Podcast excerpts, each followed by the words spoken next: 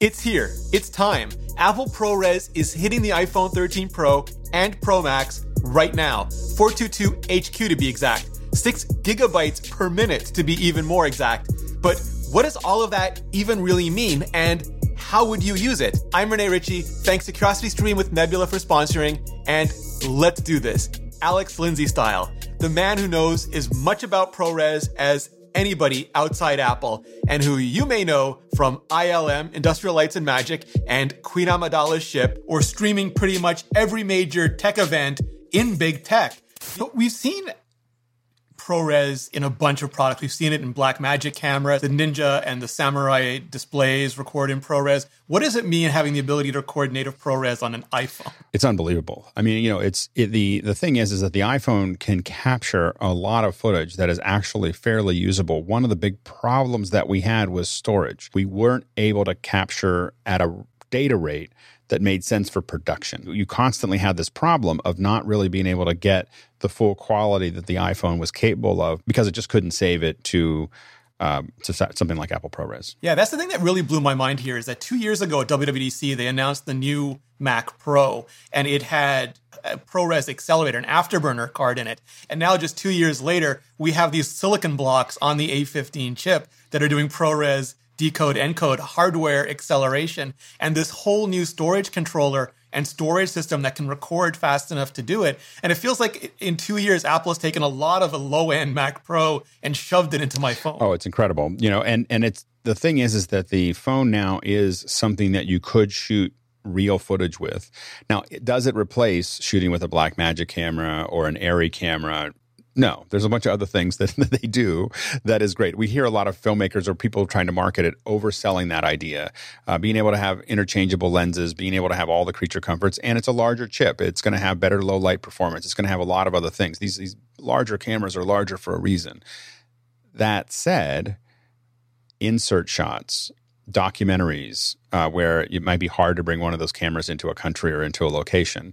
Uh, you know, dealing with training, uh, corporate, and some films. All of these could be using the footage that they're shooting with the iPhone because the the camera itself is unbelievable. Yeah, and we've even heard sometimes in big Hollywood productions they take shots with an iPhone as just a way of sort of specking it out, and then sometimes end up actually using them because the iPhone's really good at high dynamic range, especially when you're transitioning from low light to bright light. Normal cameras don't adjust for that fast, and Apple's got it to the point where the iPhone really can handle a lot of the stuff you throw at it. It really can, and we've definitely seen that. And one of the frustrations was, well, we didn't get it in Apple ProRes, you know. So, so the thing is, is that so you you have this horrible little H264 that you can't, you know, H264 or H265 that you can't do the co- final color adjustments that you wanted to do with the rest of the film because it was in this cheap format. So the fact that you can do your tests with a phone and know that push comes to shove, you at least have more data than you would have had before. ProRes is Apple's high fidelity codec, but what does that really mean in terms of what you're getting over H.264, H.264? Yeah, well, I mean, one of the things is, is that when we look at when we're actually compressing footage, and all of it is compressed. So ProRes has some version of compression. H265 has, has got another version of compression. All of these things are taking the the raw data and trying to make it smaller. And ProRes is just a lot gentler about it. so, so one there's a couple things that we do in when we see H264 and H265. There's a, there's two things that we generally do to make them smaller. First, we do what we call spatial compression. So we take every frame, or we take certain number of frames, and we say, well, these these colors are like each other, and this is a very complex. That's the big difference between H264 and 65 is the science behind that. And you know, H266 is already on its way. People are already talking about it. Um, but but these are refinements to how we take those pixels and and combine them in a mathematical formula that allows us to reproduce them at a smaller rate. Um, but we still throw away data. That's how you do that, and you see that when you see things posterized or when you see things that don't look as detailed as they could. That's because we had to throw some, the data had to go somewhere. And where you really see that is in complex images. So take pictures of a, a video of a forest, uh, take video of water, take video of those types of things it's just too much data. Now, the two, the other way that we do compression is that we we do what what we call group, groups of frames or GOPs, and so these what we call and and 265 and 264 tend to be kind of long GOP, um, you know, solutions. And so what we do is we say, well, for these the, it's not changing too much. Let's take this and call it a keyframe, and then 60 frames later, we'll take another frame. We're going to hold those whole frames. But in between, we're going to have what are called B frames and P frames uh, um, that are predictive frames and bidirectional frames that are looking at the data on, on either side. And they're uh, guessing and just, just tracking the data that was changing. Uh, one of the things that's different about ProRes is it, it carries the whole frame. So it's it's every frame is there. Um, it isn't you don't have to jump from keyframe to keyframe to keyframe to do that. Um, in addition to that, the data rate on most ProRes is obviously much much higher than than uh, what you have uh, with H265 and H264, and so it can it can carry a lot more detail. It just has more data to work with. Uh, if you're working with HQ or 422, there's just tons and tons of data there to work with. And so, and the, again, the place to test this is take your phone, shoot H265 of of a forest, then take it and shoot it with one with H265 and one with with ProRes, and you're going to see an enormous amount of data that you know what was kind of swirly little designs in H265 will be leaves in H2 in in Apple ProRes, you know, and so so those are the kind of things that you want to look at, and and so it's H265, by the way, and H264 are revolutionary.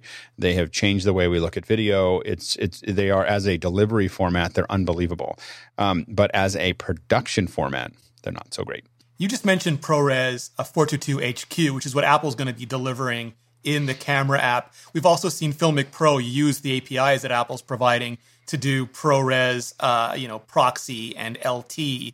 Uh, and we've also like on a computer you can use 4444. I forget how many fours, four, four fours in there. What are the what yeah. are the differences when you just hear those numbers? Absolutely. So uh, proxy is really designed as a preview format. It's never designed to be used for anything. LT, which is kind of a lighter lighter version, is just more compression, and that's really what we're talking about. All of these have 10 bit, for instance, instead of 8 bit, but they yeah. but they're more compressed. You know, as you go down. So 422 is kind of a good baseline. Uh, LT is a lighter version of that baseline 422. Uh, LHQ is a higher, it's got more a higher bit rate. So it's not that it's only 10 bit, but I would say that HQ is the uh, lowest Apple ProRes that you should do 10 bit because 10 bit requires more okay. data rate. So even though the other ones support them, the compression that you're you're applying to it will oftentimes overshadow any of the extra bits that you had for in the color channels. And so so HQ is where you really start paying attention to 10 bit. So HQ and below is 422. And what that means is that you have two color pixels. Um, it's really YUV. You have four color pixels in the Y and then two color pixels in the U and the V. So essentially, what that means is that your color is half the resolution of your luminance of the black and white information in your image because we really cue on luminance for sharpness. We throw away a lot of data and it still works for us because that that black and white information is there. Um, so 422 takes advantage of that, and that lowers the size of the files. 444 is also 12 bit, um, so so it also has yet two more bits to the color. It also carries an alpha channel. So that alpha channel can control transparency. So, um, and that's really valuable if we want to key something over top of something else. So, and where you you don't really use that when you're shooting footage. It's when you're actually compositing computer generated footage over top of something else. You can save it out as ProRes 4x4 and and now what you're going to be able to do is get the transparency, really fine transparency of, of smoke or or tran, you know transparent images can be captured and all of that's in the alpha channel. And then the XQ is a higher version of that. And when it comes to pushing for towards HDR, all of those bits make a difference. So where do you see this making the biggest impact. Like this probably not, you know, what you're going to shoot every birthday party in, but for especially for pros who are using these as tools, where do you where do you think they're going to make the biggest impact? Documentary footage is going to be something that is really interesting coming out of the iPhone. Uh, a lot of times we want to shoot a lot of great footage, but we have to get into places that we can't take a big camera because it gets you into trouble or it's hard to get there or it's all, all these other bits and pieces. And so I think that news gathering documentary uh, footage makes a big difference to have really high quality footage.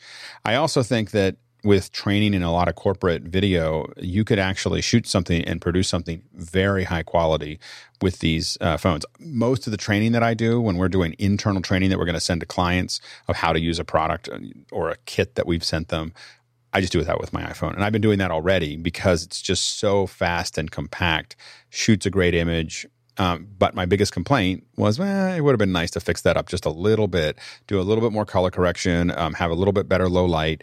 all those things now are, are being addressed inside the current phone. So I think that it has a lot of options there. And I'm going to be shooting my my kids' birthday parties uh, with it. but but here's the thing: is that you always want to think when you're taking the birthday parties, when you're taking that graduation, you want to know that that footage is something that you're proud of down way down the road. You know, so 20 years from now, do you, do you you're going to look back and go, oh, I really wish I'd shot that with the best footage I could. You know, I had a phone, that's all I had, all I needed, and all I needed to do was have an extra drive, and I would have had all this great footage. Yeah, it's so good that the only thing, and I know it's not reasonable to want like multiple Thunderbolt controllers in a phone, but it's gotten to the point where now if, if I'm shooting, it's six gigabits per second of ProRes HQ into a phone. I, I, just want Thunderbolt. You really want something faster. You know it, that that is a big problem if you're actually using it in production. We were talking about it because we were talking about the the idea of using this phone. And we really were like, well, we might actually have to use a couple of them because we just wouldn't be able to get the data off as fast as we were shooting it. And so, yeah, it does add up pretty quickly, even with a one terabyte uh, storage capacity.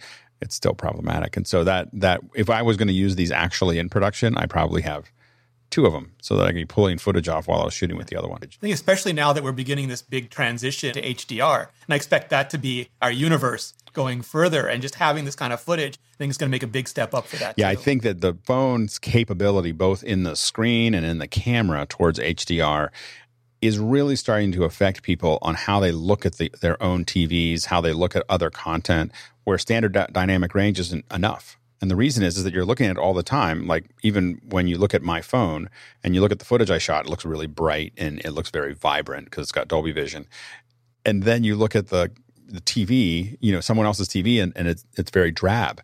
You know, it doesn't it doesn't look like what what you. And you're like, what's wrong? Uh, like I have a problem. I have a couple I have some stuff that's still left over that's that's a standard dynamic range or SDR, and yeah. I keep on looking at like what's wrong with this image, you know, and I and I try to fix it, and I'm trying to figure out what's what's going on there, and I realize oh, it's just an SDR monitor, so it's it's okay. You can catch the full uncut version of this video ad free and sponsor free on Nebula, including where Alex talks about how he became an actual Star Wars action figure they, they asked me to take some what, what are called T pose pictures, and so I started taking the T pose, and I was like, "What's that for?" And, and, they were like, "It's for the action figure." But also the extended versions of my iPhone 13 and M1 Max MacBook Pro reviews, extended versions of all of my interviews, and my exclusive documentary on the original iPhone. There was no question that was a game changer phone. That was ahead of its time.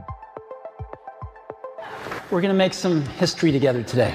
The iPhone really, I mean, it has changed I mean, my life in so many ways. It was the keynote every Apple fan had always wanted Apple to deliver. All on Nebula, where I have the luxury of posting videos that aren't optimized for YouTube, but for the absolute nerdiest and most hardcore of you, where I think you'll just love them.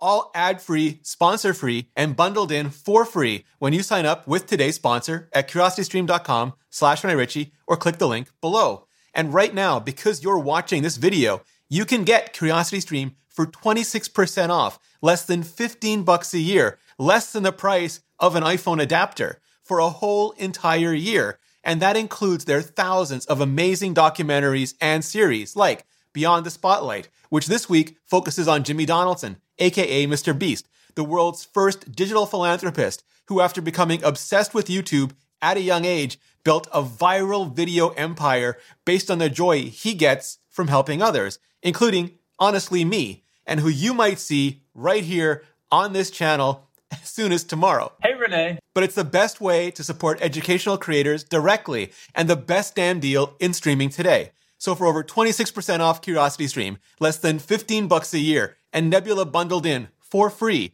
just click the button on the screen or go to curiositystream.com slash Rene Ritchie. Clicking on that button really helps out the channel, and so does hitting up the playlist above for more. Just much more on iPhone 13 and all of its features. Just hit that playlist, and I'll see you in the next video.